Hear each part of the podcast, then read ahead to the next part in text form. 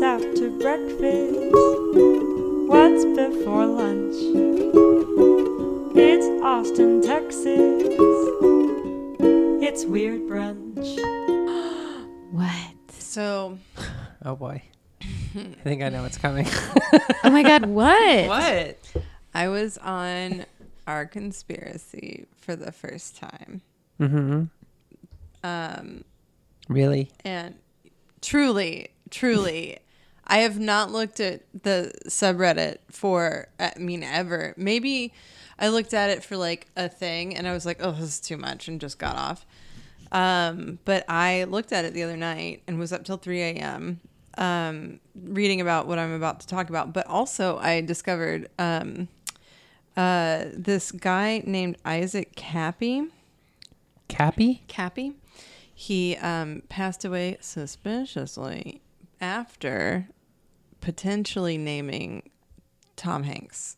No, don't believe it. Oh. No fucking way. That's overdue. I saw the new Mr. Rogers movie last night. How was it? It was great. Mm. I cried so much. There's a lot of like dad dying stuff going on Oh, that'll. So that really Oh. particularly hit me hard. yeah. Uh yeah, but it's a great movie. It's not just like, you know, here's Mr. Rogers and how great he was because he was, but the story that goes along with it is also good. cool. Recommend. So don't fucking shatter my world right now, please, Lisa. I'll try. Also, do y'all know what's going on with Jeff Goldblum? No. He has a new TV show? What did he do? Um, I've heard from like I don't know, five different people in five different times in the last like two weeks that he's about to get uh, God, then counseled. it's gonna be Keanu after that. No. Like, just, we can't have anything. Keanu came out with his hot older girlfriend. Mm-hmm. Like, way to go for both of you. Mm-hmm. Did you see that? See? Yeah, the lights are You back named, on. you named Goldblum, lights went off. Mm-hmm. We named Keanu, lights, Lights back came back on. On. That's right. Yeah, uh, there's somebody that's working on a whole expose about Goldblum. Stop it. oh my God. You're killing the lights every time you mention it it. really is happening. It's spooky. Those are spookies. Um, Fred Armisen. Keanu. Uh, Keanu. Maybe No. three times. Keanu. Keanu, Keanu, Keanu. No. no. Uh, I I really love Jeff. He's such a weirdo. Like I, know. can't. I mean, I'm not shocked because he's been kind of playing Lothario since the 80s. So maybe yeah. he got up to some stuff. But Yeah, I could see it. and Also- he's just so fun. Yeah. Yeah. But for real though, welcome to Weird Brunch. See, That's Lisa Friedrich. soy Lisa Friedrich. Mm. Or estoy. Me, me, Um, me llamo Whitney Lamond. Mm-hmm. And- Je m'appelle Karina Magyar. Oh, bitch. We. Someone fancy up in Ich this heiße Whitney Lamond. Oh God, Sorry. that's so scary. It was terrifying. Ja, Zavut. no, I'm not going to do Russian. We don't want Russian on this. I would I- love to speak Russian. I told my mom to watch Jojo Rabbit. I was like, I really, I can't fucking recommend a movie Mm-hmm. more in the world. And she was like, Is that that Nazi movie? And then I had to sit there and be like, Well, yeah, but also it's it's, not- not, And then like, eh, eh. and she was like, Okay, uh, yeah, it sounds good. I was like, No, you, don't get it. Yorki. The best thing to be on screen this whole year was that little boy I want to get a tattoo of him uh, with the wife beater on. sitting on the trash can, just like, Ugh, I just want to get like, him like it's not over. a very good time to be a Nazi right now. It's, he's just the most adorable like little I'm boy. really thinking about getting that tattoo. I got to see this movie. Do Ugh, it. It's ugh, the, it's maybe the best movie I've ever seen. I saw the lighthouse instead of that. I just kind of flipped a coin. Was it great? Unbelievable. What's I know this the is like- story. What's it it's- about? It's A based on lighthouse? it's based on this kind of well-known, like true story Mm-hmm. that happened at this lighthouse, and it's fucked up. It's fucked up, and it's about uh, alcoholism and whether or not reality is real. I'll and take it's start and it's literally like a two person movie with just um, Robert Pattinson And Willem Dafoe. Willem Dafoe trapped in a lighthouse. You had me at Robert Pattinson. speaking in like Robert Louis Stevenson talk the whole time. It is Mm-hmm. hot and weird and disturbing and Willem scary. Dafoe. Yeah. You don't think Willem I'm Dafoe gonna is hot? masturbate that whole time. Yeah, it's go. hard not to, to be honest. Do they make out They masturbate on screen. next to each other? yes. Spoiler alert! with eye con- Is there Uh-huh. eye contact? Once. what? Love it. One of the Love four it. times it, it's I Oh, I want to see it. It's so good. that story is always. I've almost done it on the podcast. It's Yep. so fucking weird. Yep. There's a great episode of lore about it if you're into Aaron mm. Linky. that's see that's the Yeah. thing is his voice. I I, know. like the I like lore, Yeah. but I just want I'll just send you anyone the else to story read because it. it's fucking great. We should just do whatever they do because our voices kick ass. yeah. Yeah. So And then like people means can a listen lot to lore more without you know- research. and then yeah, we'll just switch up a couple of words. Mm-hmm. Well, yeah, we know how to avoid plagiarism. We've been through middle school. Yeah, absolutely. Mostly. You know, I'm sorry. Did Didn't you you, get have your mono like for half a middle, middle, school? GED or something? I had mono for a little. Yeah, middle school GED. I did have mono for a little bit, but I didn't go crazy. I had. What did you find? Happy Halloween. Where is it? Trick or treat, beach. Oh, there's the Oh. Reese's. It's the gold in the pot. Hell yeah, There it is. man! God, you're being, you're being a real me tonight. Yep. feel uh. feisty. Lisa, start Yeah. us off. I Oh, want to hear your okay. goddamn I'm story. so All right. excited for this. Also, y'all are on separate, different microphones right now, and I just want you to. is it know bothering that. you that we're using the wrong colors? I'm just curious. We're gonna see how this goes. okay. If it Maybe sucks, I'll sound smart tonight. no. Let her dream. Ah, She's a dreamer. Okay. So, um, I, as mentioned prior, I got on Reddit Conspiracy for the first time and actually spent some time in there.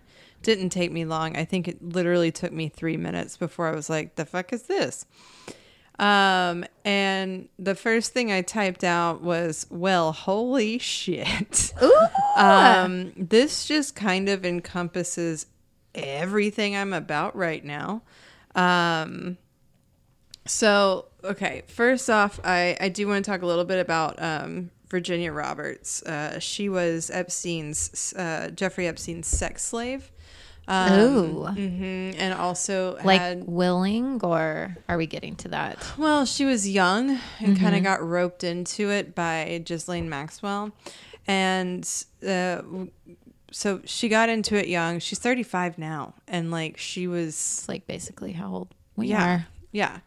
Um, and she was in it for a minute.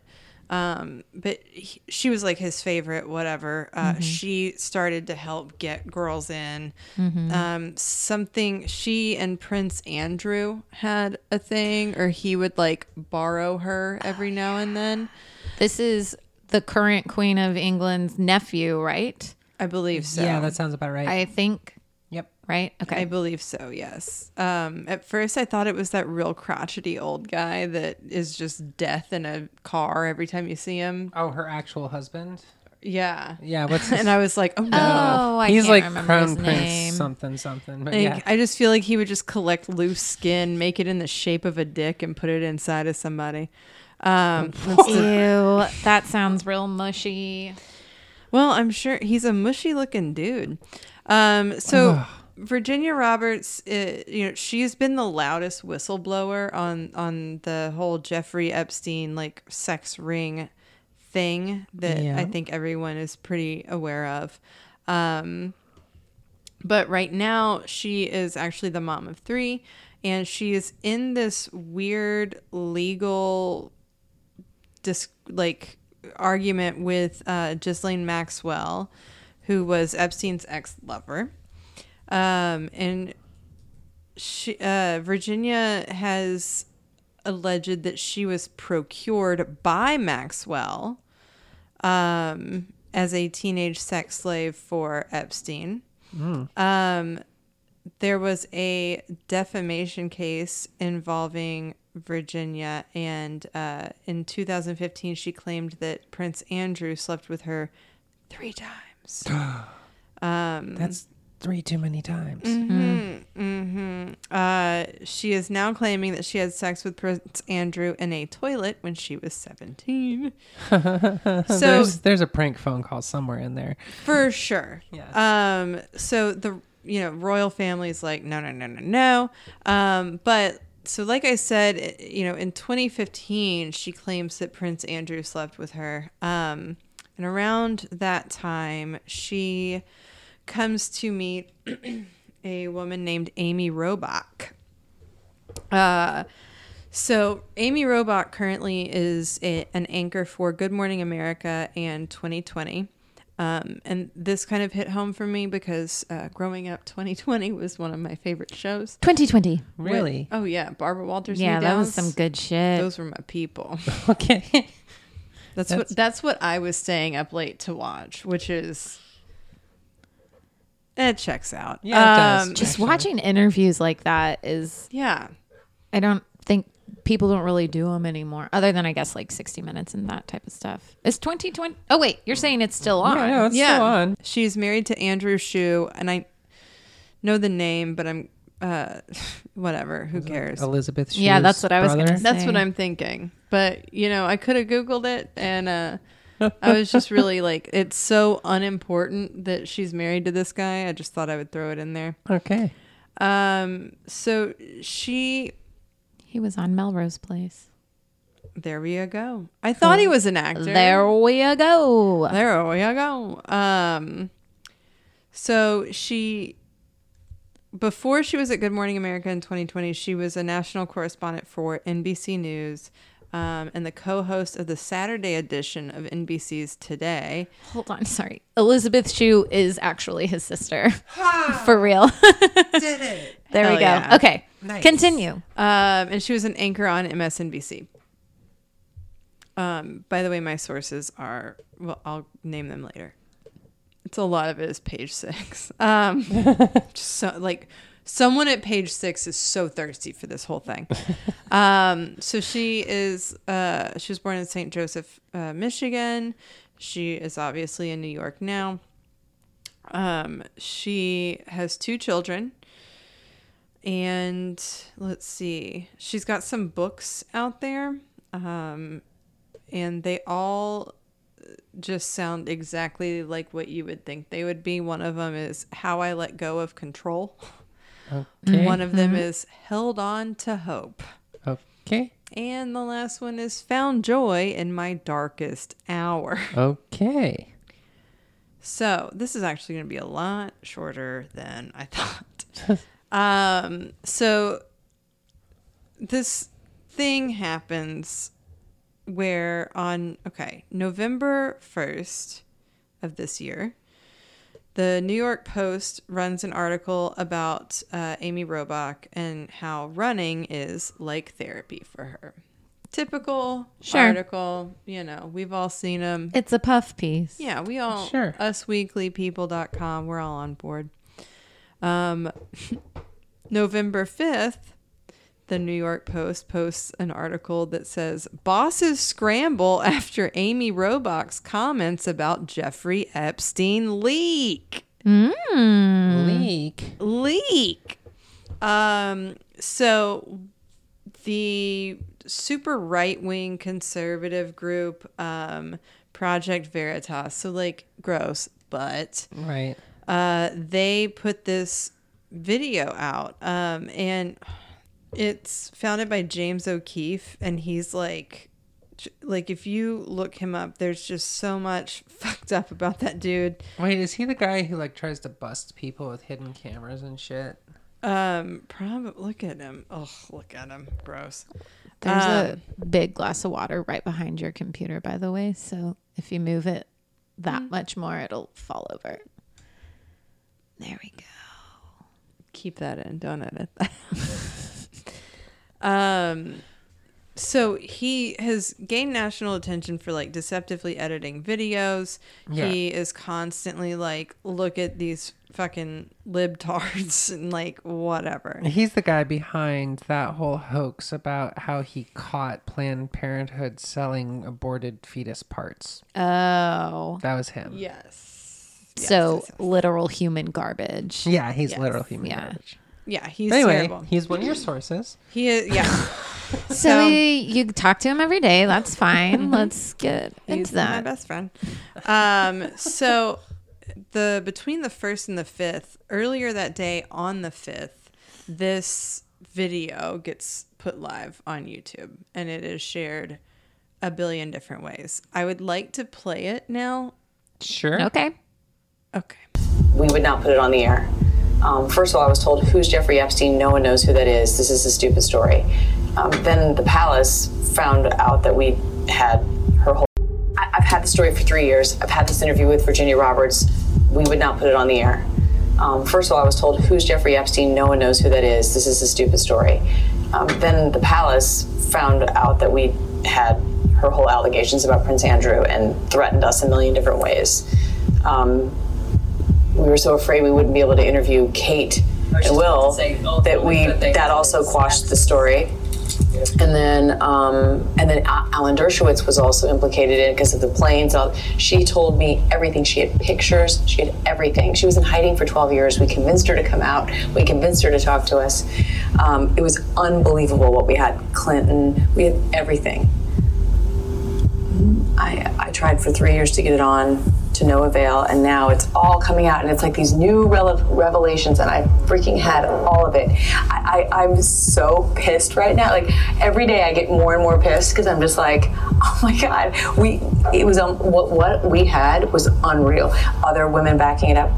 Hey, yep, Brad Edwards, the attorney, three years ago, saying like on like we there will come a day when we will realize Jeffrey Epstein was the most prolific pedophile this country has ever known. I had it all three years ago.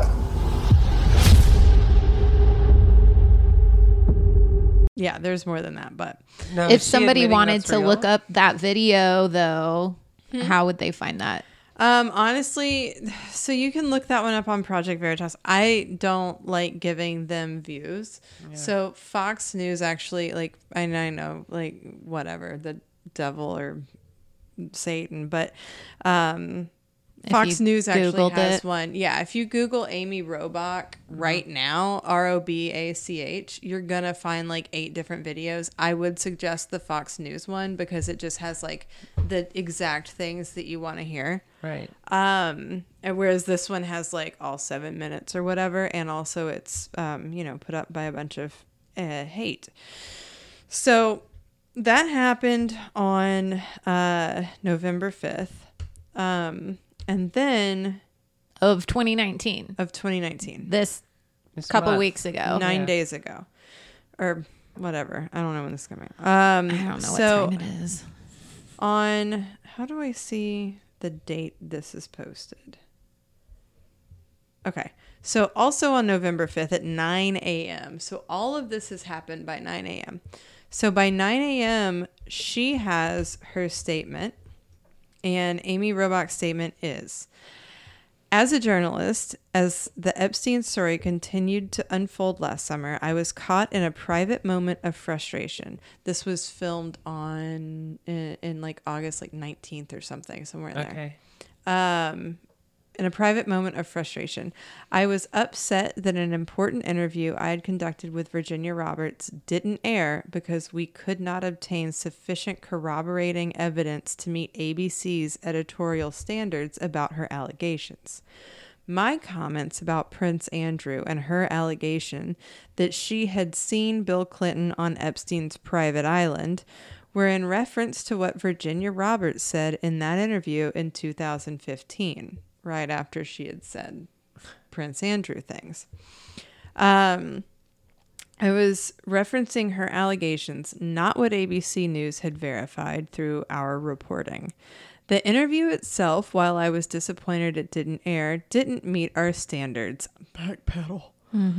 In the years since no one ever told me or the team to stop reporting on Jeffrey Epstein, in the years oh, in the years since, no one ever told me or the team to stop reporting on Jeffrey Epstein, and we have continued to aggressively pursue this important story. That's just kind of fluff, right? And Yeah. I have continued to want to have this job.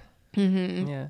And so then the ABC News statement is at this time, not all of our reporting met our standards to air, but we have.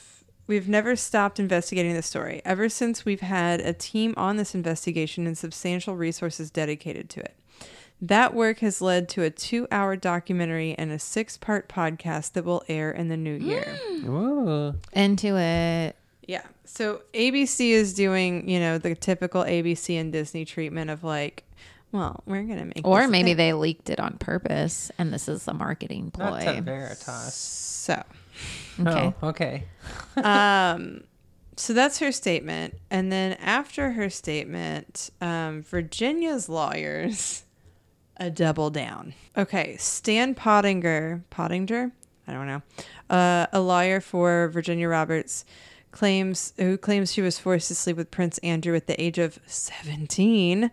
Um, told Page Six, one of my res- my main resource, uh, Amy Robach and her producer Jim Hill did outstanding work.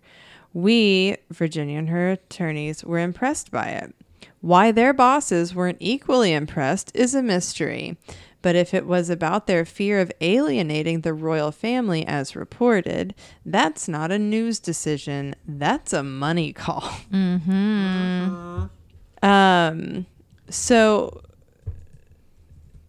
there, the whole reason that Amy even got kind of pulled into it in the first place was because the palace was like, what the fuck is going on? So this was like literally the queen and the royals being like, fuck this woman, shut her up. What the fuck is she talking about? And then Amy Robach was like, that's interesting. Why are you mad? And then went in and interviewed her.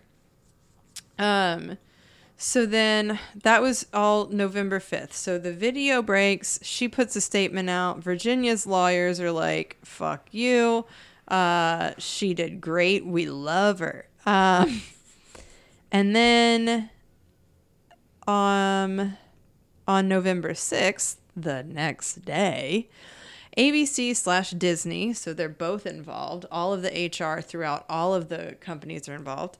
Um, they go and they warn CBS, quote, as a courtesy, that the leak came from one of their former employees who now works for CBS. So they uh they let them know like hey one of our former employees they have uh the the tape they have the audio they have all that and they work for you so like if you can but there it's as a courtesy right but Yeah. you know goddamn well that But if they you were could do like us a solid and shit can that person, make sure they never work in this town again. yeah but i don't Mm-hmm. even think it was an if it was like shit can that person we will murder you we are mickey mouse right Yep. So, December or November seventh, uh, CBS fires the employee the next day. No, like that is not enough time for an investigation. That is not enough time for anything. So they clearly felt threatened in some way, shape, or form. CBS fi- fires the employee that had access to the Robach audio. Um, just up and she was out the next day. So November 8th, the day after she's fired, Ashley Bianco, the woman who was let go, who is also 25 goddamn years old, Oh my god. um, and an Emmy winner. So you kind of fuck her. Um, Jesus. but like you have an Emmy winning 25 year old. 25 year old producer that you're like, go get fucked because ABC is the devil. Um, so she goes and talks with Megyn Kelly on record on like one of the sit down interviews. Right. Um, and she's like, I'm not the damn leak. Like, I'm not. I, Right. it's, you know, that, I mean, that's basically what it is. Um, it's just her saying, like, it's not me. I don't know what's going on. Like, so then November 8th, later that day, after that interview is aired, Project Veritas publishes a letter from the leaker. And Who is it? Who is it? That's where things get even more fun. Oh, this is awesome. Um, so it's titled "Why I Alone Released the Amy Robach Epstein Tape."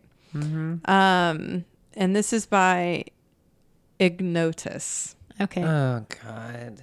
Deep Throat number two. Boys. These boys. Um, so let's see. I want to make sure this isn't too long. Yeah, it's not too long. Um, so to my fellow man, I came forward with this information bearing no motives other Hold on. than Did he start this to my fellow man? first off, I don't know why we're gendering this person. I Sorry. truly believe it was a very stealthy woman. Did Ignotus start this to my fellow man? Um, yes. Well, it's like one, two, three, four. f- It's like five notes, right? But oh, it's just you mean Ignotes? Mm, God damn it. I, you know, I knew it was going to be something. Um so to my fellow man, I came forward with this information bearing no motives other than to have this information public. I did not and do not seek any personal gain from this information, whether it be financial or otherwise, and will always decline. When I became aware of this moment, I had the same reaction as many of you did. Uh, anger, confusion, and sadness. I care not about petty political quarrels and only hope for the best in all of us. To my fellow ABC News employees, meaning this person is still fucking there. Which Nice. is dope. All right. Um, I've walked the halls experiencing similar feelings we're all having right now. All of you, regardless of your own personal differences in one form or another, do an outstanding job. I sincerely enjoy working with you. So he's basically like, hey, just, or Ignotus, yeah. uh, is basically like, hey, shit's hard. I'm sorry. That's Yeah, on yeah, me. yeah. Um, We're cool. Those wrongfully accused. So that one woman. um, Her. it's terrible that you've been lashed out at by the company. Oh wait, not just the one woman. Sorry. Um, ABC News went fucking ballistic. Went clearing. they went house. fucking ballistic. Um, I said ABC News. agree. The Yeah, the lights flickered. Uh, I know some may put the burden of guilt on me, but my conscience is clear. The actions of the company towards you are the results of their own and not anyone else. The public outcry from coast to coast of all people, creeds, and political affiliations is clear. I have not one doubt that there will always be support for you and you will always have prosperous careers, for neither you nor I have done anything wrong. To Amy Robach. Hmm. You are the only person deserving a, an apology. Wait, I didn't he apologize? Never mind. He didn't really apologize. didn't. It was He a non-apology like- to the Yeah. wrongfully He was like, accused. "It sucks that Yeah. this happened to you, but it's not my fault." yeah. Sucks for you. Okay, got it. All right. Um, you're the only one deserving of an of an apology. I am most certainly sorry, not for my actions or for this to center around you, but for what is clear to have happened. okay, when I Ignotus is a Yeah, dude. yeah, yeah, He's yeah, totally for a dude. sure. Yeah, Yeah. yeah. Uh, when I first stumbled across this, my initial reaction was outrage, but this soon turned towards empathy. I cannot imagine doing all the hard work to only have it shelved. If the past few years have taught us anything, it is that tr- it is the truth that some of us have endured many hardships in this industry. From the spiking of stories regarding prominent and powerful people in this world and to yours, I believe that you are an outstanding reporter and have done such tremendous work in the community as well. To ABC News. Suck it. I sit right here with you all in complete shock. I, like many, are at a loss for words on how this has been handled. Instead of addressing this head on like the company has in the past, it has spun into a mission of seek and destroy. Innocent people that have absolutely nothing to do with this are being hunted down as if we are all sport. I challenge all of you to to actually look inwards and remember why this company engages in journalism. We all hold the First Amendment at the foundation of this company, yet forget its history, its purpose, and its reasoning for even coming into existence to begin with. How lost we are, yearning to be found. I'm not going to So read the if last ABC part. News wants to find the person who leaked it, they just got to look for the libertarian, Yes. and they've got him. Um, I just realized that this was released on the 5th of November. Remember, Remember, remember. Ooh. It gets juicier. Put on your anonymous mask. Um, I I mean, so Guy that Fawkes was- mask. Ignotus, your Ignotus mask. Ignotus. Okay, so Ignotus is being reported as um, a character from Harry Potter, uh, or the Harry Potter world. He's actually um, Ignotus is actually from like the Tales of the Beedle Bard.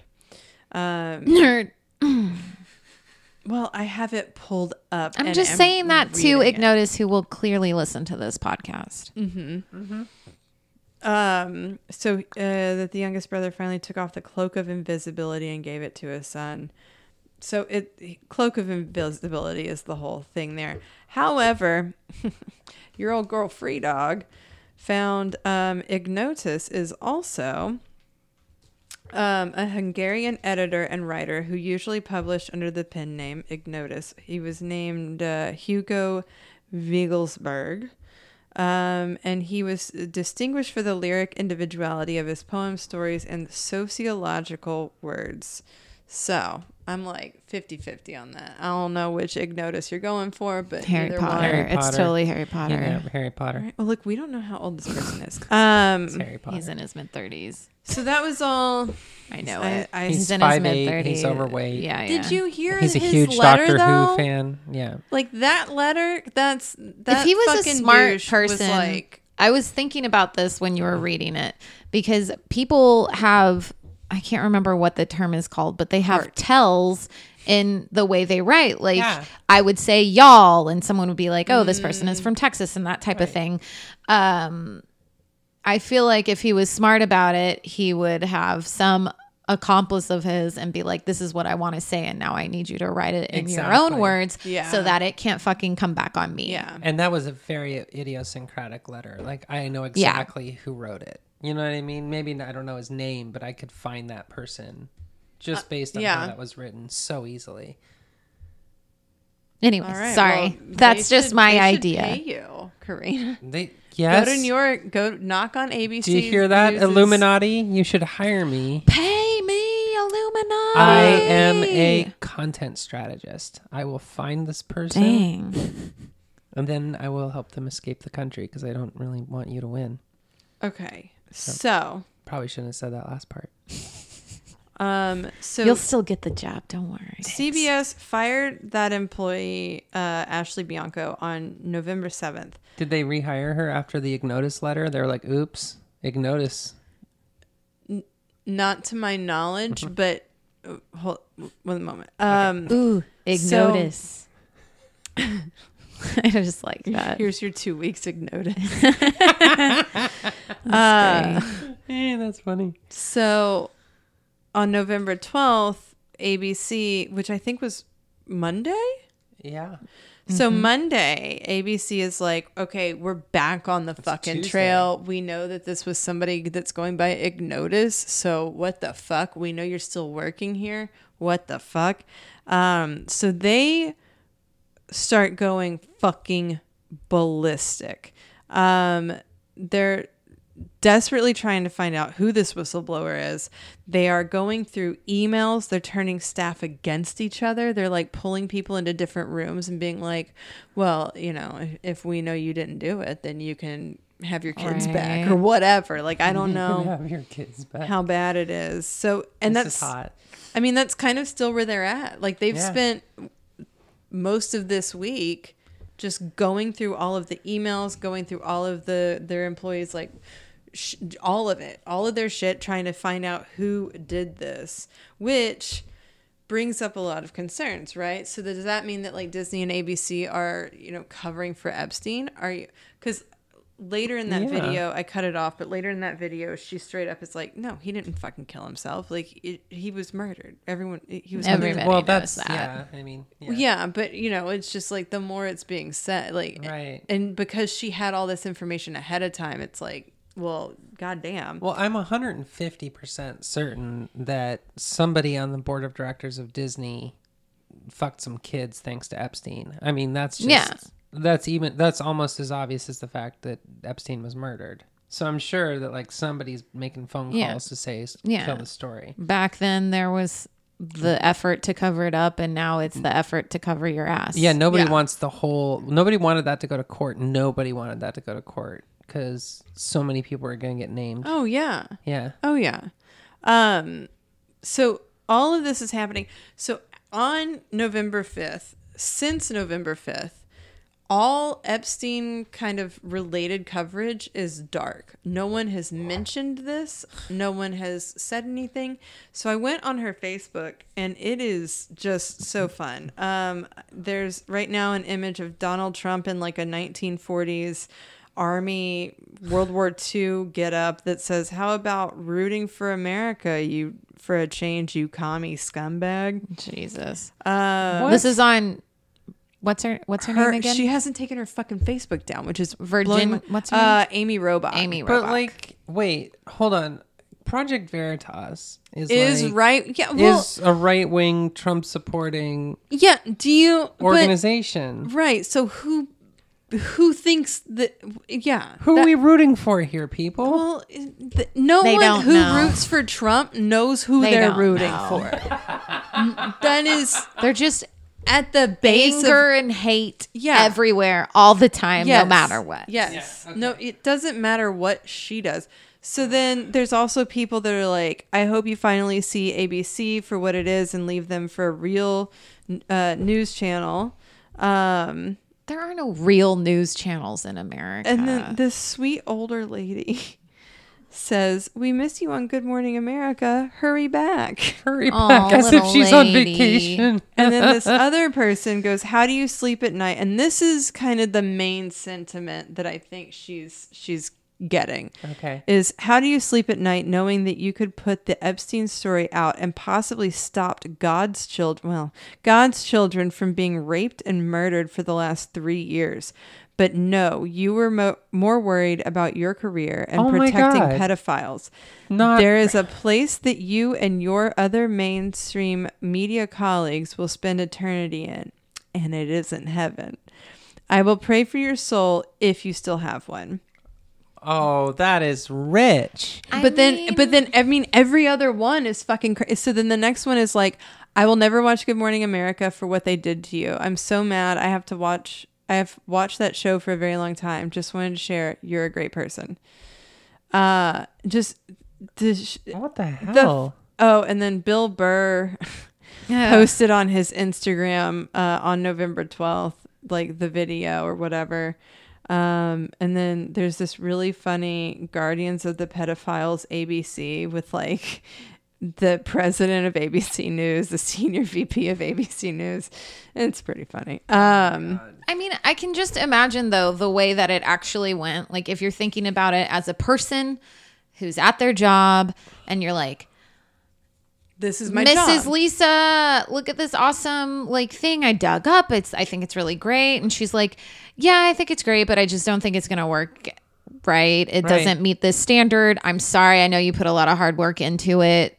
This sucks. And then you go, fuck, this sucks. And you're kind of pissed about it for a little while. And then you get over it. And then three years later, it fucking comes out and you're like, I knew it. Yeah, yeah, oh, yeah. I'm fucking. It's not her fault. No. Oh, I know. People don't realize how many uh, killed stories she's sitting on. Yeah. Half of which probably are bullshit, and then you know, and Yeah. killed for a good reason, and she's probably not heartbroken about. And then half of which are probably just as juicy, and we haven't heard them yet. Like they, that's just how it, it works when you're in the news. Yeah. Well, and You know shit.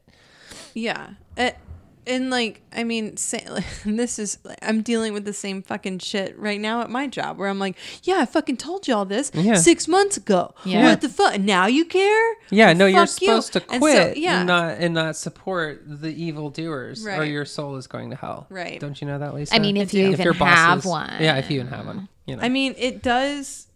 Like, what a fucking Sophie's choice, though, to break that story outside of your network, therefore losing all of this, like, stability. I feel really and, terrible like, for her. It's not her Yeah. fault. None of this is it- her it's fault. Not at no, all. it's not. Um, so just to and kind also, of, it doesn't shed any new facts or new light. So Project Veritas still fucking sucks. I mean, this is Yeah. fascinating, but it's also ruining her life for no reason. It's not like new news came out of this, No. other than that ABC had the story. no, They didn't have to like throw her under the bus to say Right. that.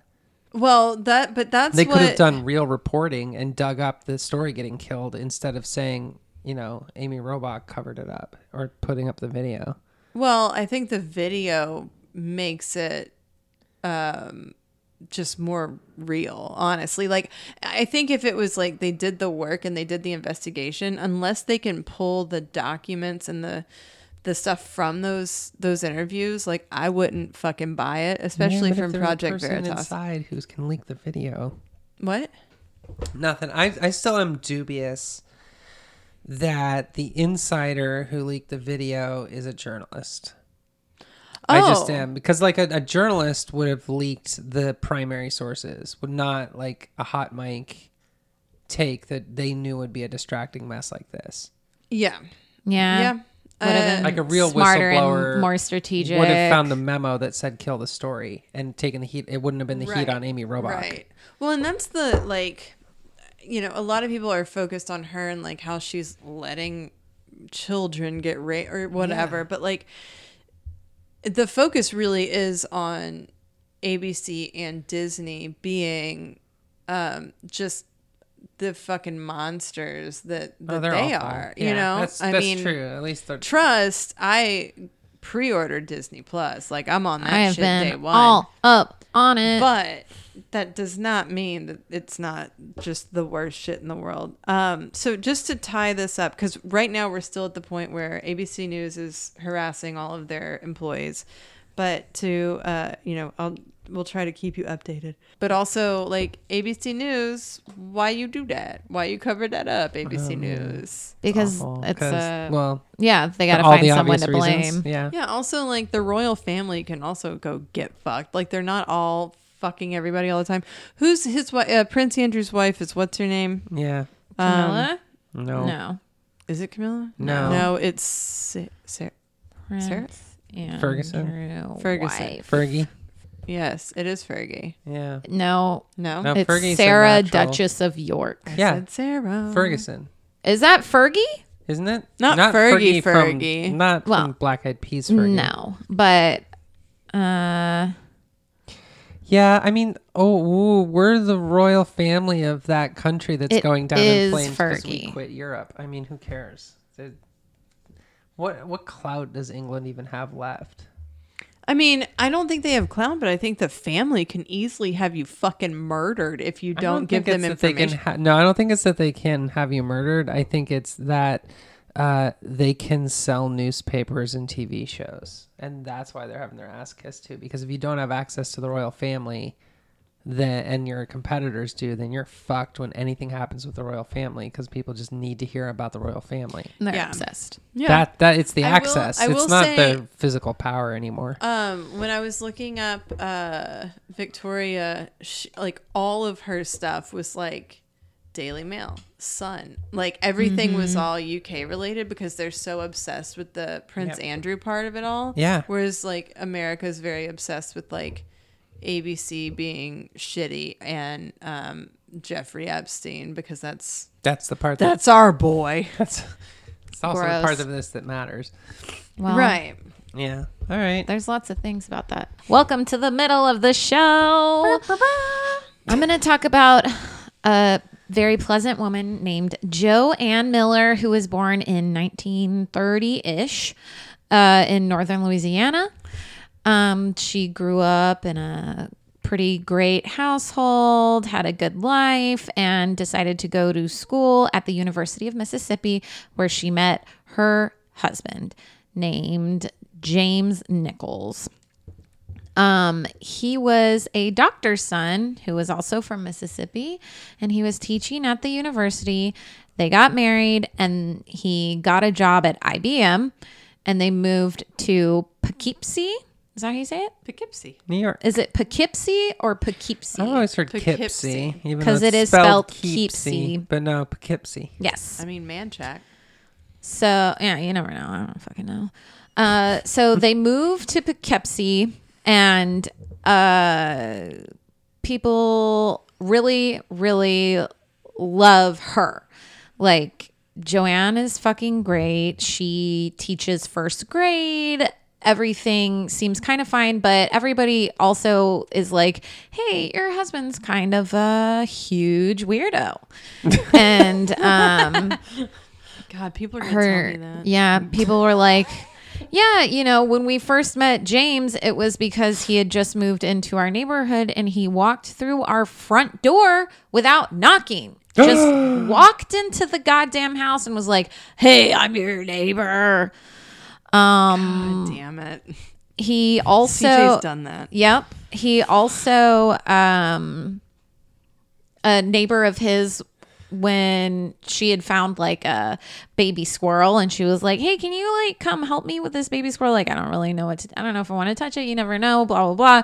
He just went up to it and stomped it to death like while just, you know, wearing his suit coat from coming home from church, like straight up killed the baby squirrel in front of a bunch of children uh, with a hatchet. Oh my god. Wait, god. what? He Yeah. stomped on it and then Use a hatchet?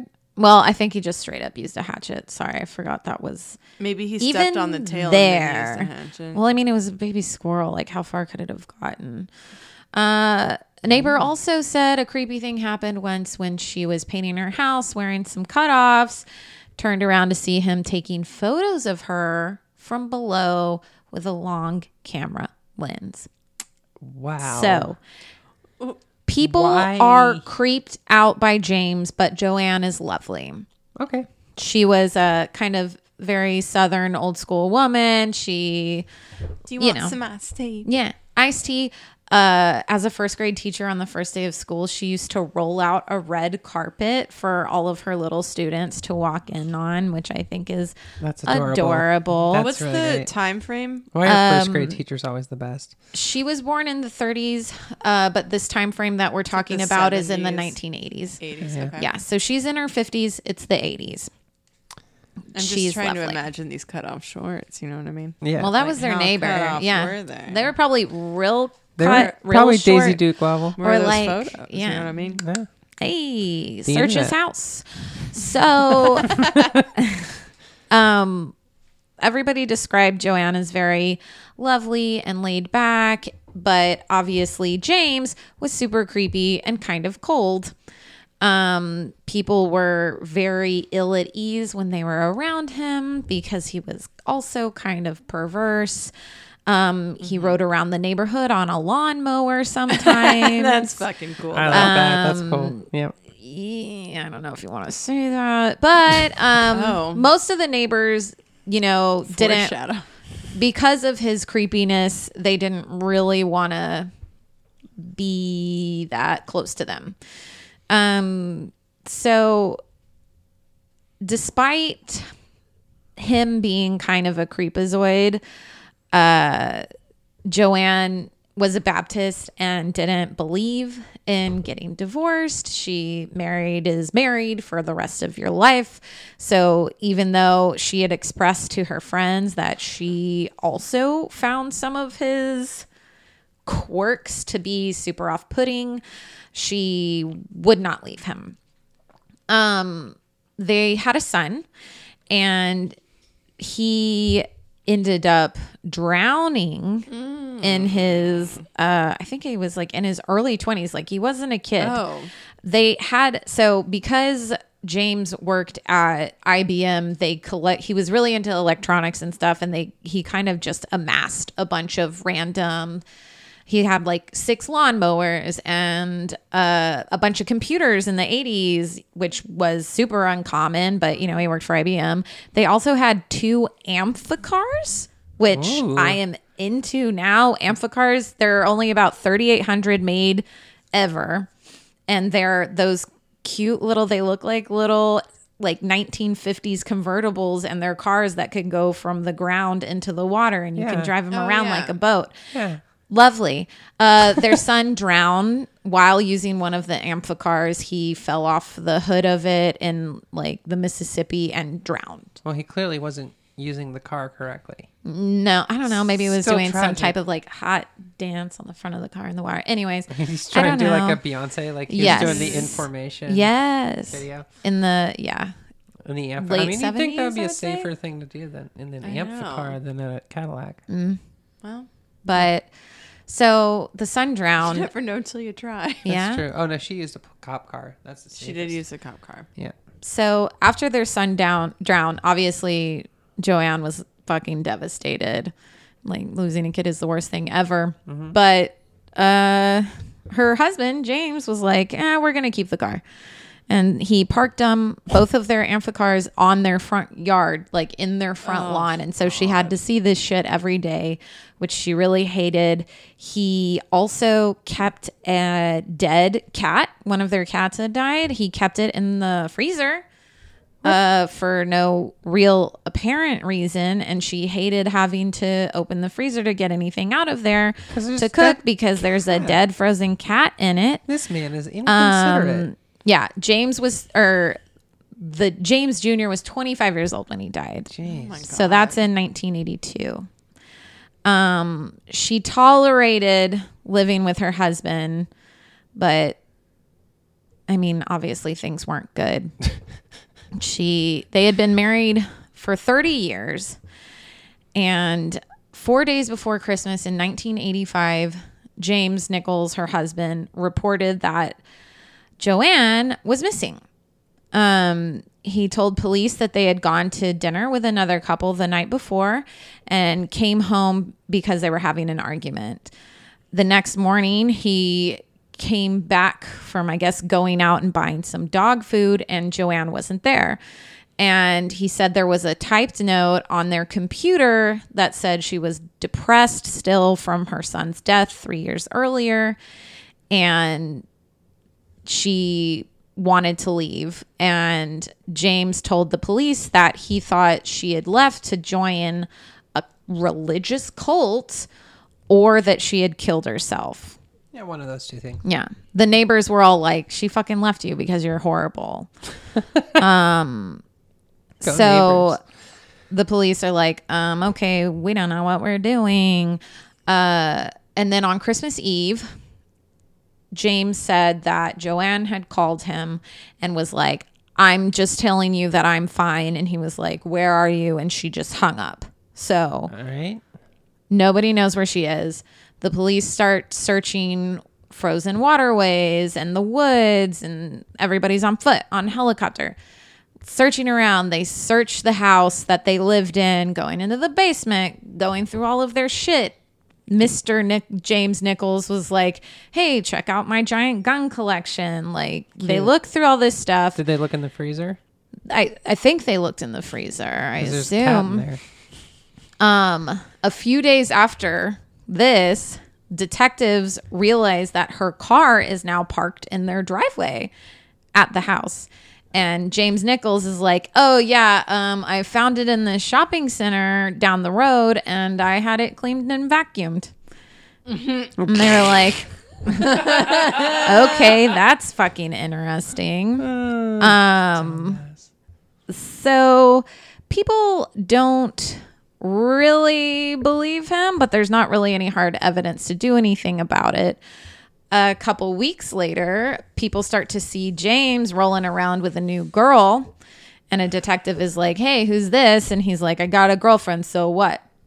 And the cop is like, I, I, I guess you're right. Yeah, high five. Um, Joanne's family hires a private detective who really basically did nothing uh, other than they paid him $150,000. And he said he found out that James Nichols had approached three different men to try to pay them to kill his wife I mean, well, that's less than as nothing. a staged home invasion or more than nothing. but all of them like none of them did it and this is just kind of hearsay yeah.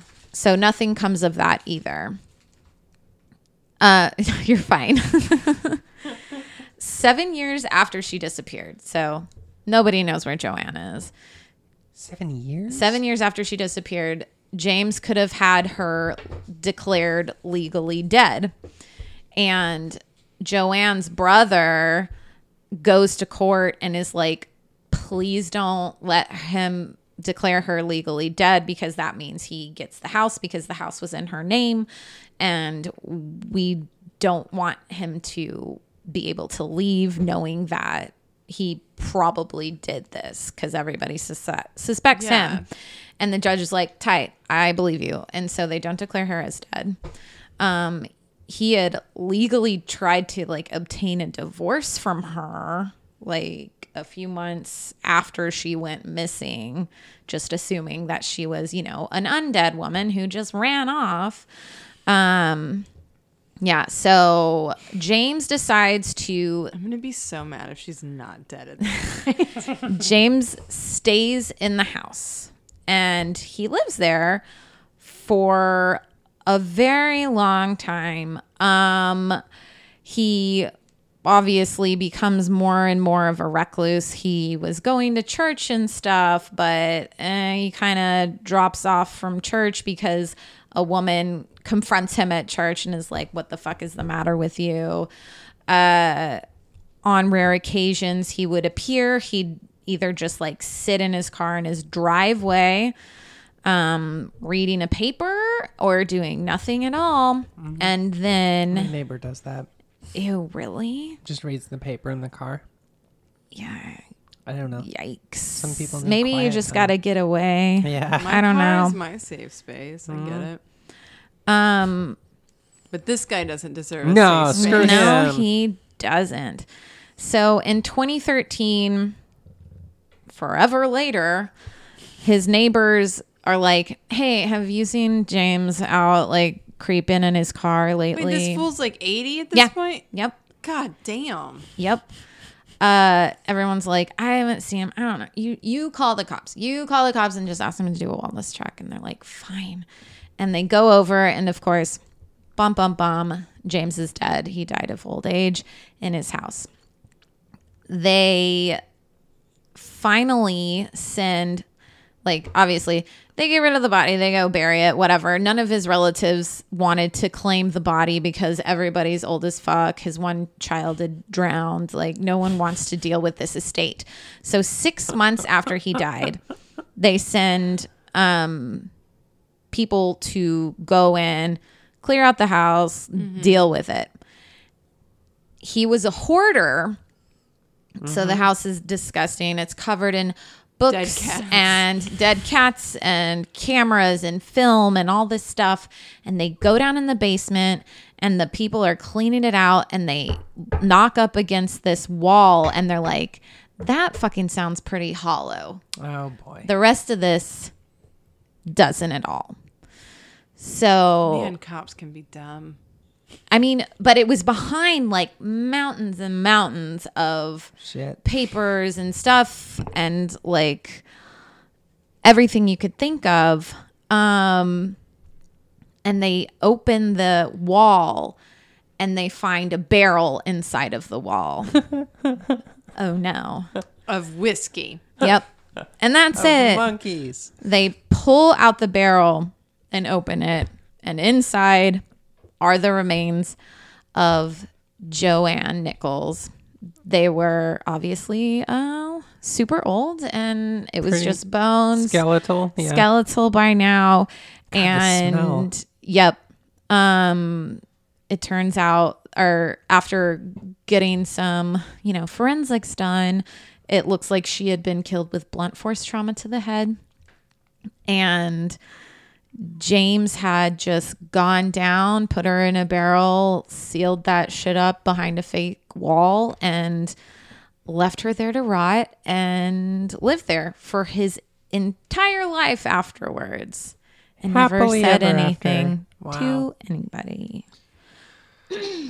That's insane. So Wow. Good that for him. What's a bummer is that all the cops that worked on it really always thought it was him, but they couldn't really couldn't pin, pin it it. on him. No Yeah. And um, the like main cop on it died like six months before Oh. what's his face. What they all found it out, and his son was like, "I'm so bummed that my dad didn't get that validation." But um, yeah, he's a piece of shit. Yep. And that's the story of a piece of now dead but living shit that lived way too long, Yeah. just being a piece of shit. Yeah. Got away with murder just by staying in his house. Yeah. Oof. Wow. and taking pictures of people. He also was in his like I, I want to say in like the early 2000s ish he was kind of a regular at this IHOP And uh, all the townspeople, I think, kind of knew who he was. You know, like, oh, that's the guy who fucking killed his wife, but nobody could stop. Um, and this one waitress is like, I'll fucking serve him. You don't know. Um, You don't know him. she was like, he's fine, whatever. Uh, he would come in like multiple times a week. And then one day, one of the employees was leaving and they saw him outside in his car and like walked up. And he had a camera and then a bunch of pictures of different people who worked at the IHOP. oh, fun. And uh, they were like, cool, you're banned. Please never come back to this IHOP again. He was a creepo, man. wow. Bad news, that guy. Oh, Yeah. Don't take a hatchet to a baby squirrel. It's it's the gateway drug. yeah, to like all, all, sorts of shit. that is serial killer behavior. And if they only found the one, I just feel like there's more people that he killed. Gotta still be. suspicious of the son on the hood of the Amphicar. I'm sorry. Uh, So I suspect foul play. Well, the there. Mississippi is pretty huge in parts, right? Yeah. Rough waters. I still think of foul play. Yeah. Speaking of Amphicar. foul play, You have a bird story? Foul play. this is the mystery of Monsieur Gouffet. All right. Goofy. Buffet? Gouffet. Gouffet. Like goofy? like Goofy. Okay. but French, Gouffet.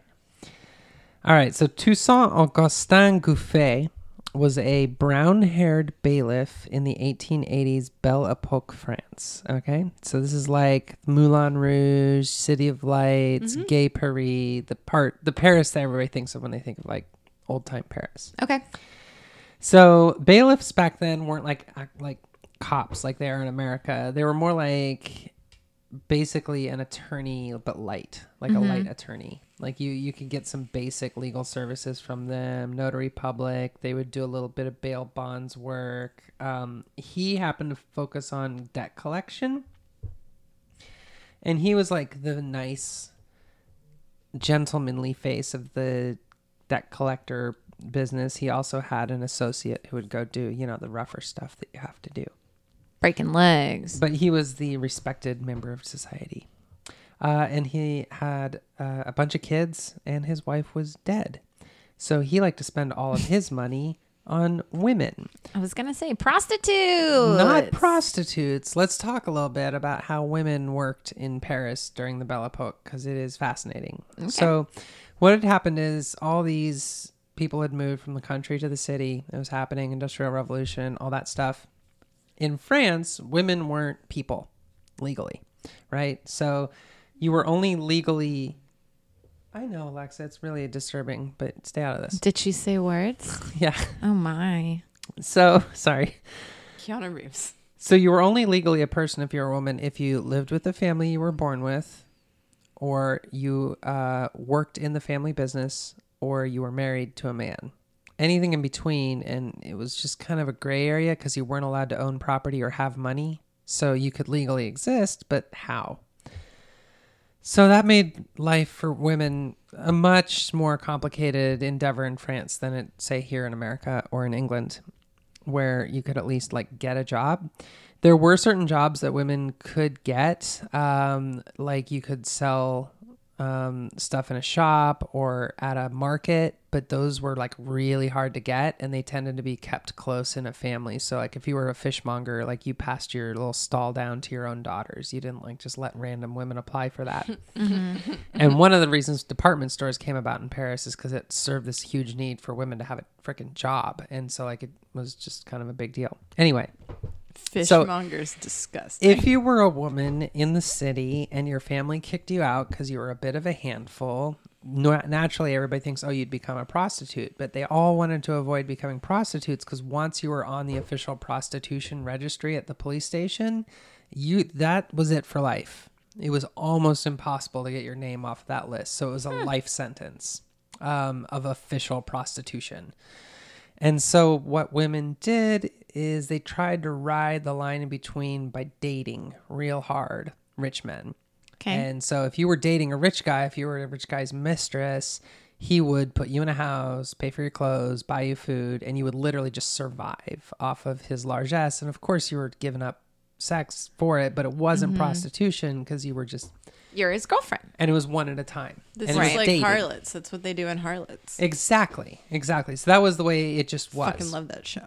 So if you were Gouffet, who was a debt collector and therefore sitting on tons of cash all the time, and a widower, you were just fucking all the having time. women having in women apartments left and right. everywhere. So that was him. On July 26, 1889, he bumped into a friend of a friend uh, who said, I'm done with my mistress if you want her. Uh, so it's this uh, little 20 year old named Gabrielle. She's real cute. And he's like, Sweet, I've had my eye on Gabrielle. What's the address? And his friend gave Gouffet the address.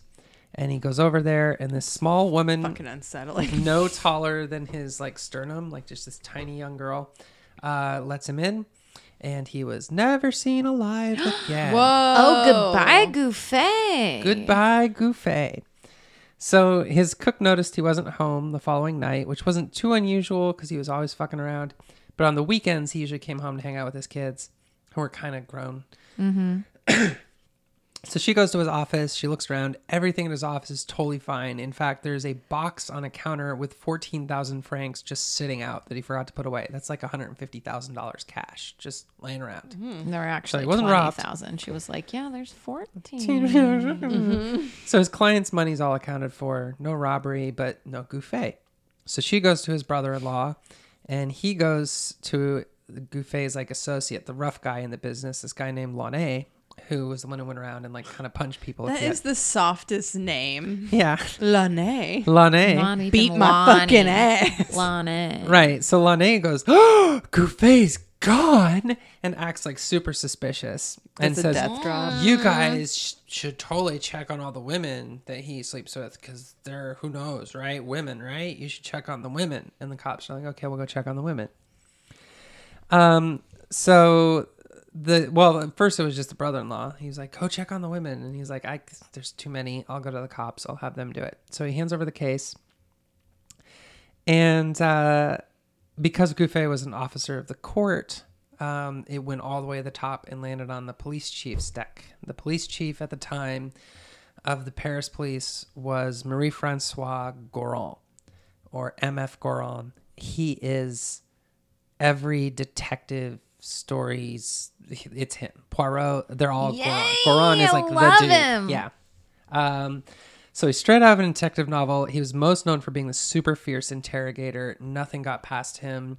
Um, and he was super busy fighting street crimes because there was this outbreak of like gang violence in New York, in uh, Paris at the time. So he got this case. He's like, another rich dude disappeared for the weekend. Ugh. Uh, you know, no big deal. Uh, so he doesn't look at it. After four days, ho- however, like the judge who this bailiff like worked with starts like, but, but you know, bugging Goron like, hey, where's Gouffet? I need Where's my dude? Where's my dude? He's like, all right, I'll start investigating. Uh, looks like we should start with the women. Uh, let's bring him in. So they bring in 23 women who were seen with Gouffet in the previous week. What? in one week. Yeah. I don't even know 23 people. Yeah. Jesus. Gouffet got around, man. Uh, they bring them all in for questioning. None of them had seen him within two days of him disappearing, and they Okay. all had solid alibis. And it's like, okay, damn, because these women obviously have alibis. That's how they live, Right. right? Uh, he calls in the business associates. Their question: They haven't seen him in whatever. Even Lane is like, dude, I haven't seen him, and here's my alibis, and they seem airtight.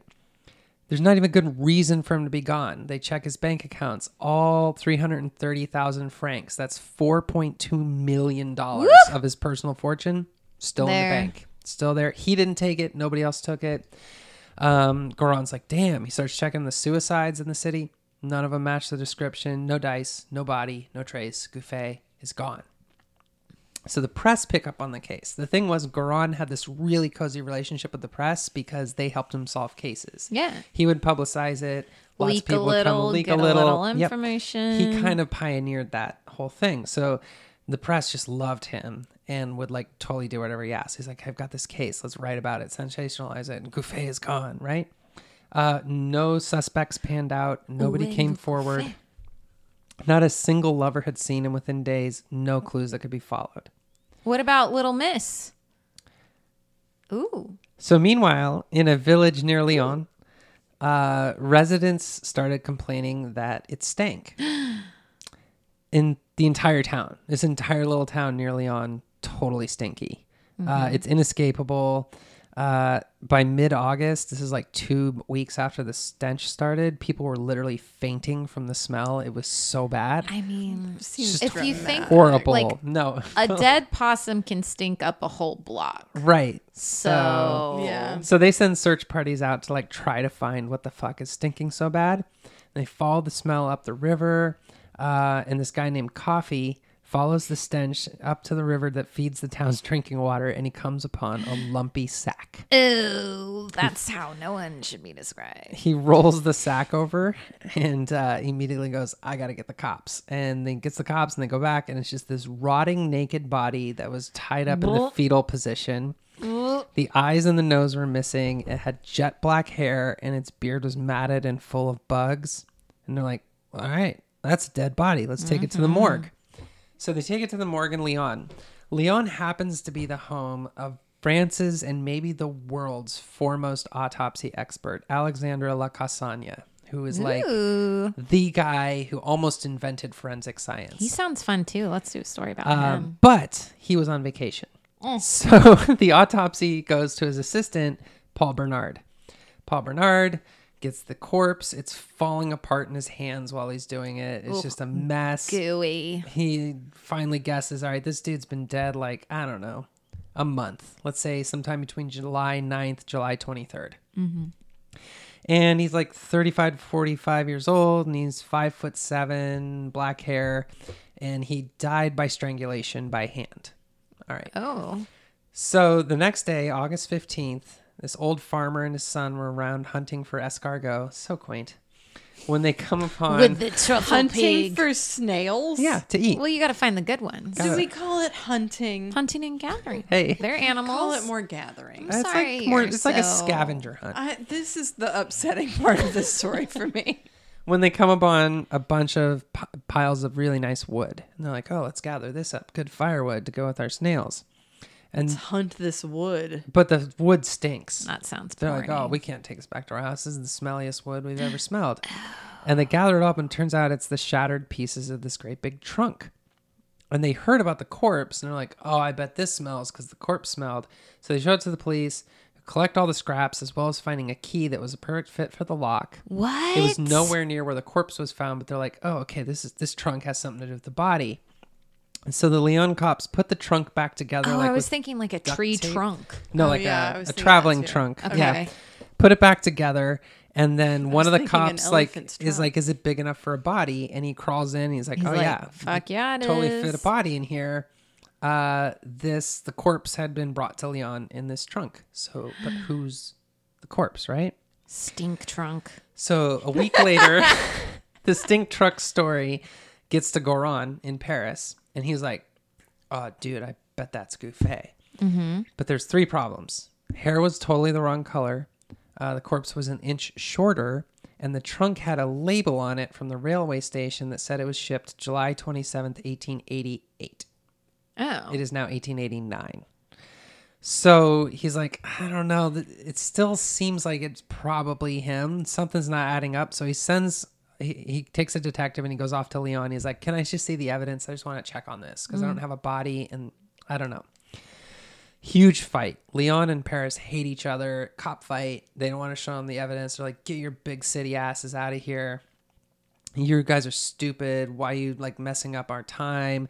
Besides, your theory is ridiculous. It's the wrong colored hair. He's shorter. And besides, we already know who this is. It's the missing husband of a local widow who disappeared on July 10th, which is what the autopsy said. He died around July 9th to July 20th. It's probably him.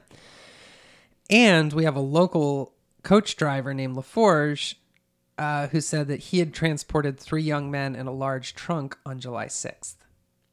So, But he disappeared on the 10th? yeah.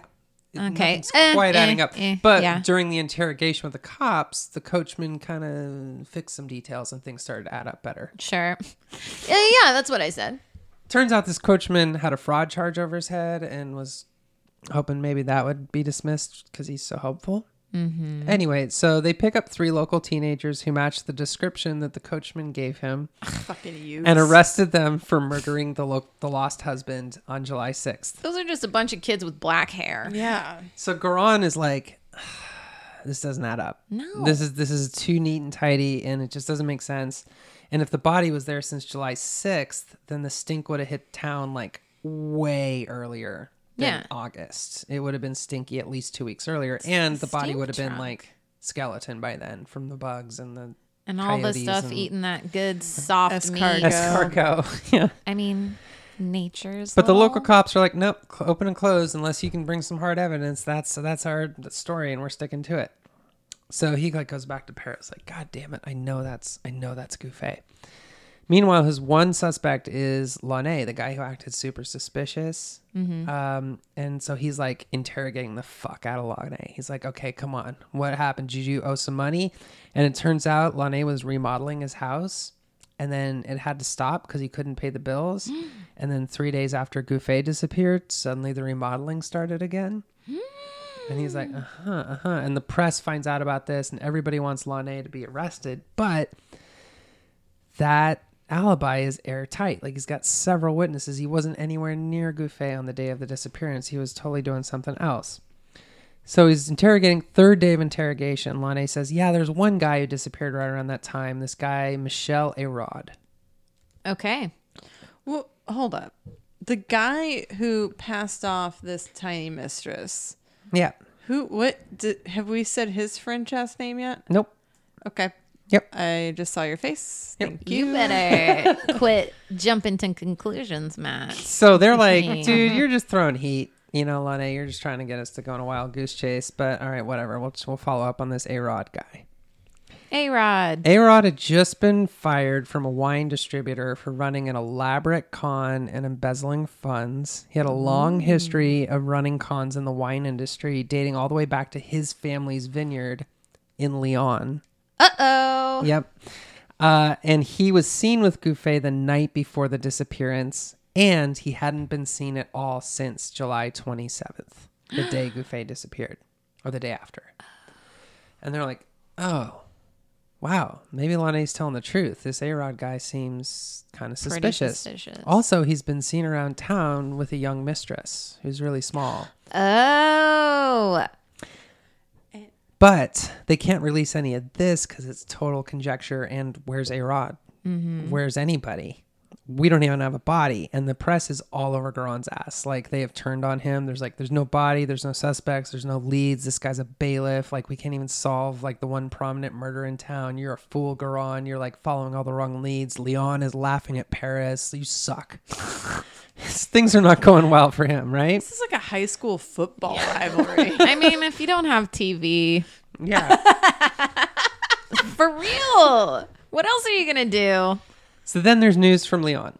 The prosecuting judge, who was like doing this whole trial, uh, started questioning the coachman, and his story falls apart like cheese. It's just Like that body they found out of the yeah. stink truck. What day did you find the body? Yeah.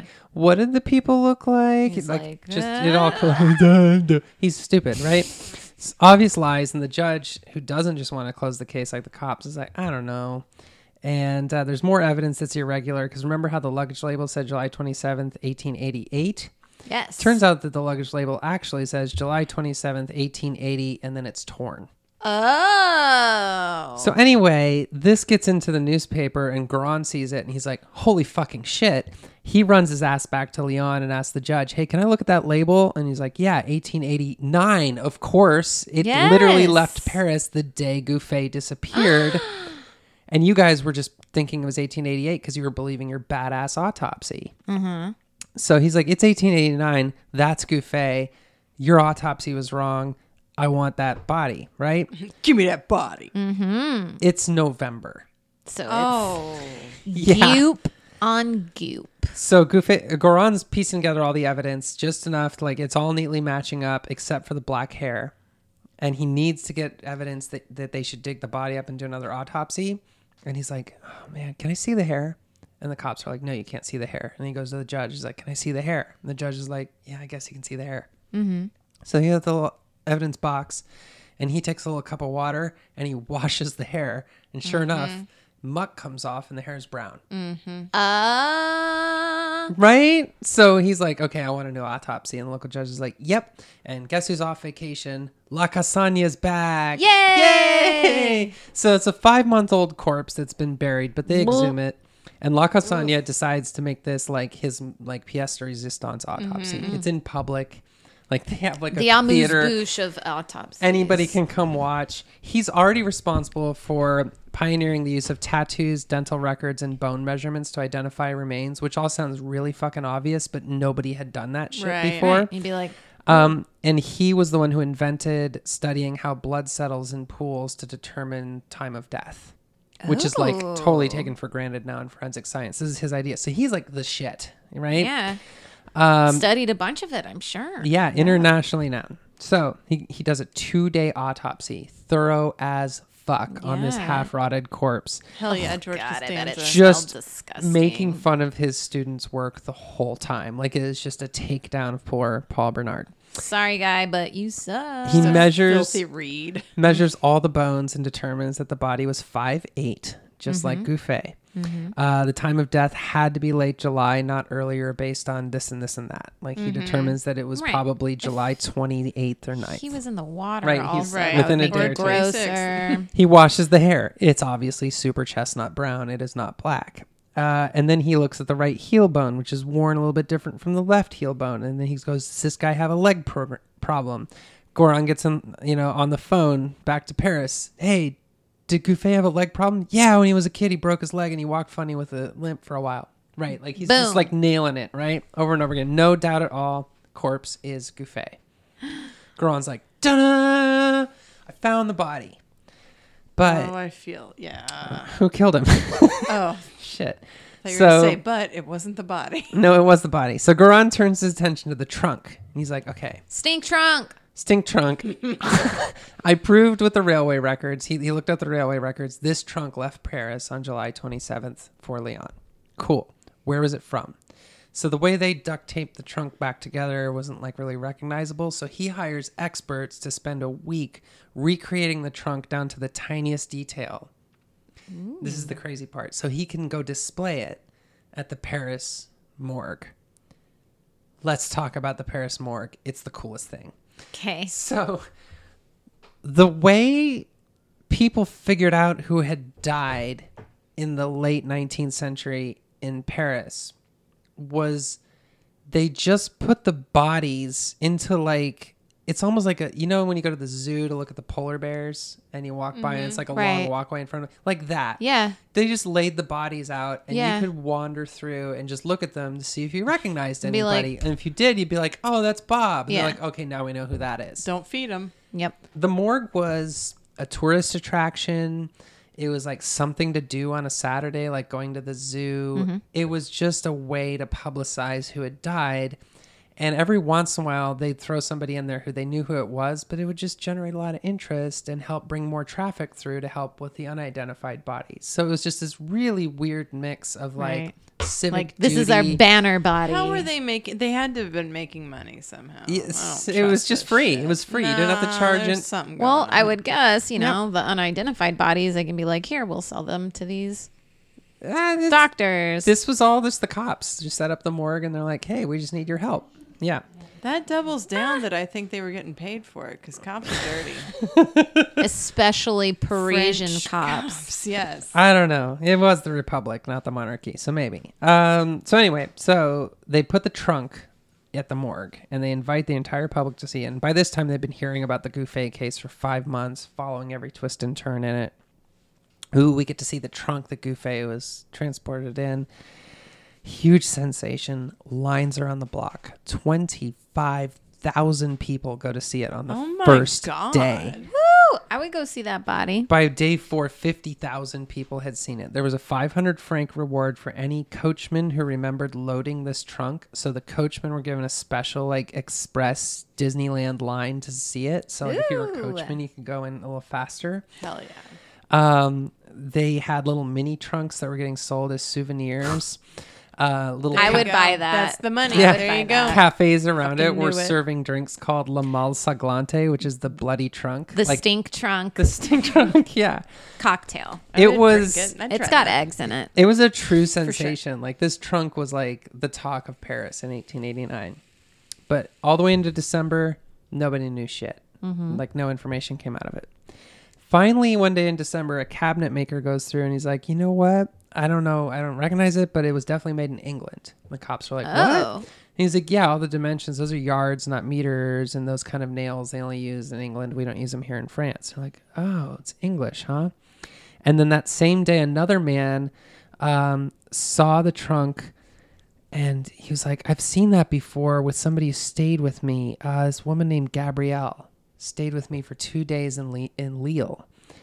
Uh, and they were like, Really? And they like take the trunk out. They shut the exhibit down. They take the trunk to the apartment, and there's scratches on the door. And the trunk, like, you tr- Barely fits. yeah, it's like exactly from If the trunk doesn't fit Yeah.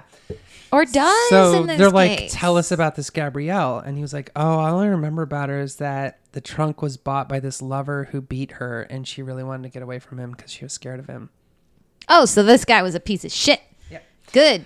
Kill So- him. Gouffet. Goodbye. That all those are getting into the newspapers. Now a Frenchman in London who's following the story story in the papers reaches out because he saw like an engraving of the trunk and he's like, No, I saw I helped a guy buy that trunk. I was renting a room to him and his daughter Gabrielle. in London on July 7th, they went to a department store on Oxford Street and bought an enormous trunk together. I was like, in London, shit. So Goron goes out, reaches out to the shop, confirms the purchase, takes the replica, goes to London to confirm that the trunk is really from this shop, and talk to the shop owner himself. This dude is dedicated as fuck. So the pattern is right, the dimensions are right, everything. He's got the origin of the trunk. Um, and who bought it? It is Michelle Arod. bought the trunk with Gabrielle. What? While he's there, incidentally, Goron takes a tour of Whitechapel with some local detectives because he wants to assist in this huge case they're pursuing about Jack the Ripper. Oh, hell yeah. yeah. And so he's like, you know what? As soon as I finish up this case, I'm going to come back and help with yours because yours is super interesting. So he vows to return to help with Jack the Ripper. Mm-hmm.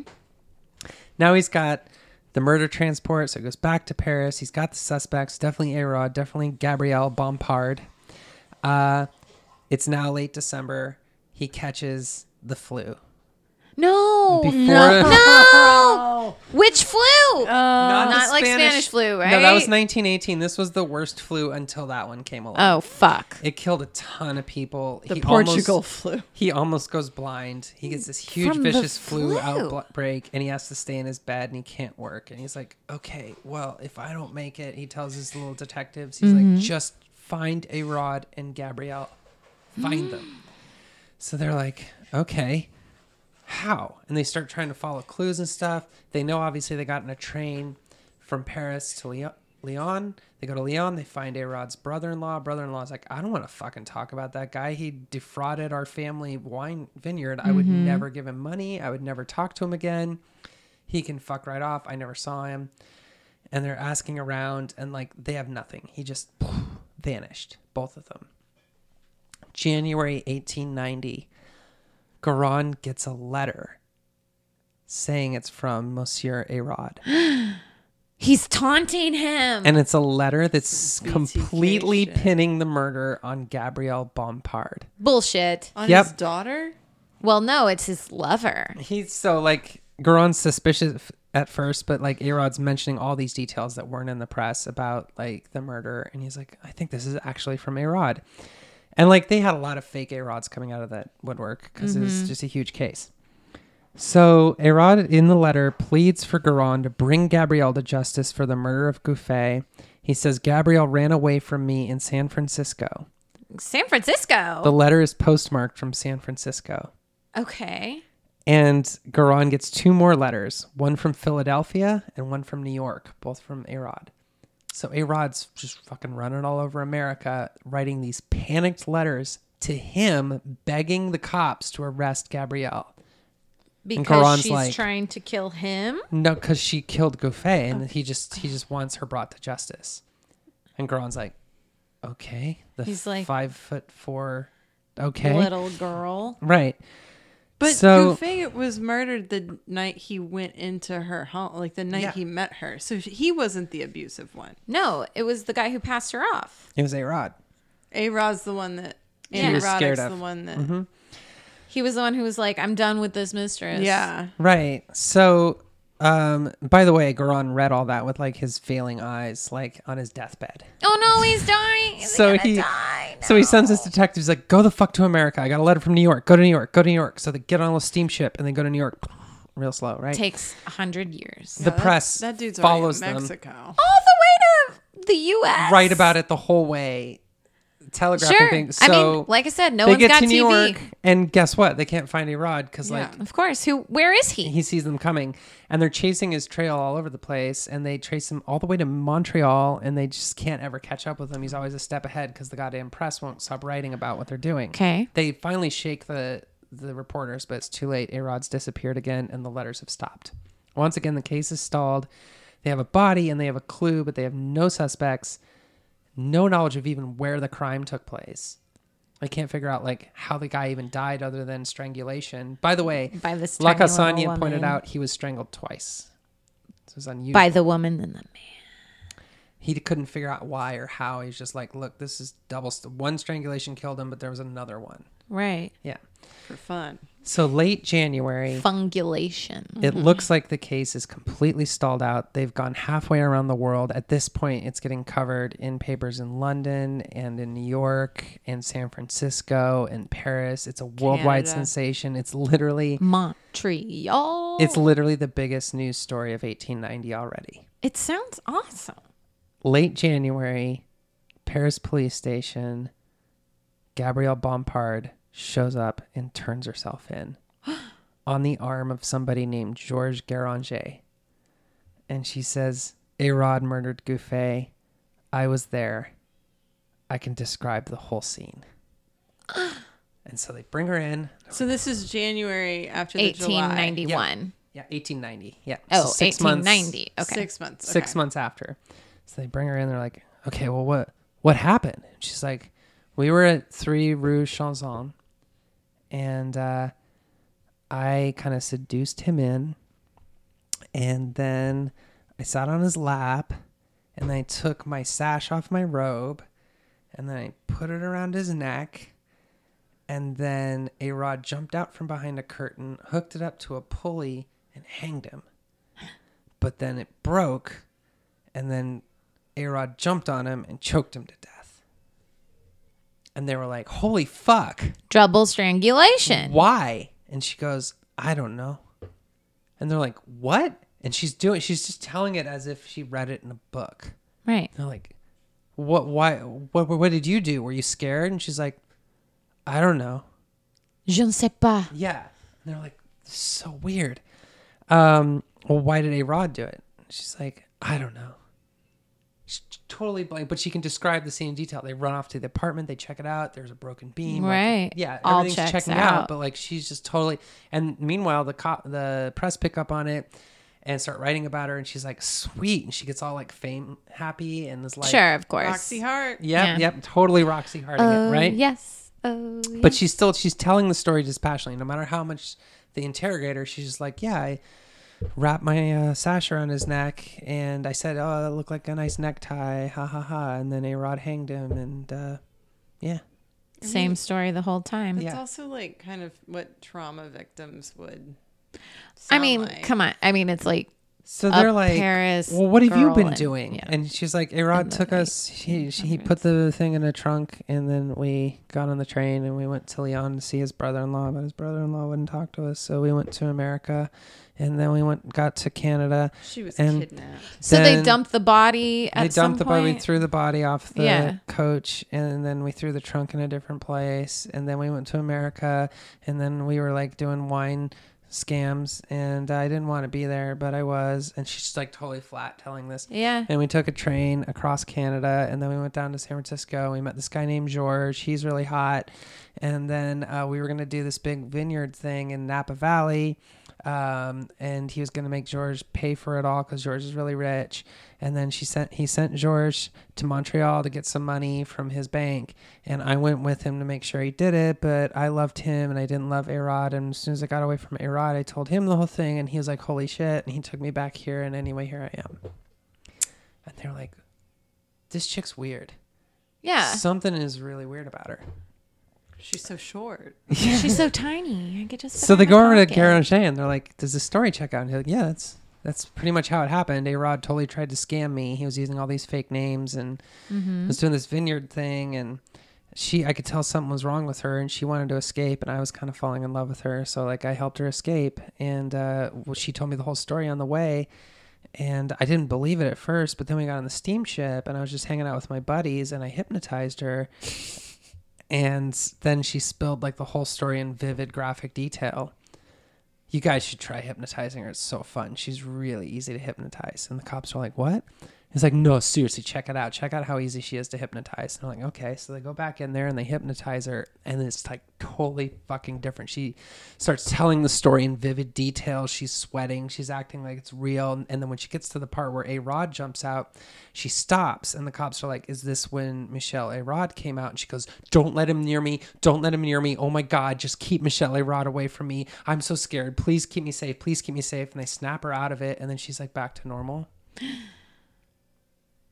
and we'll tell part two next week.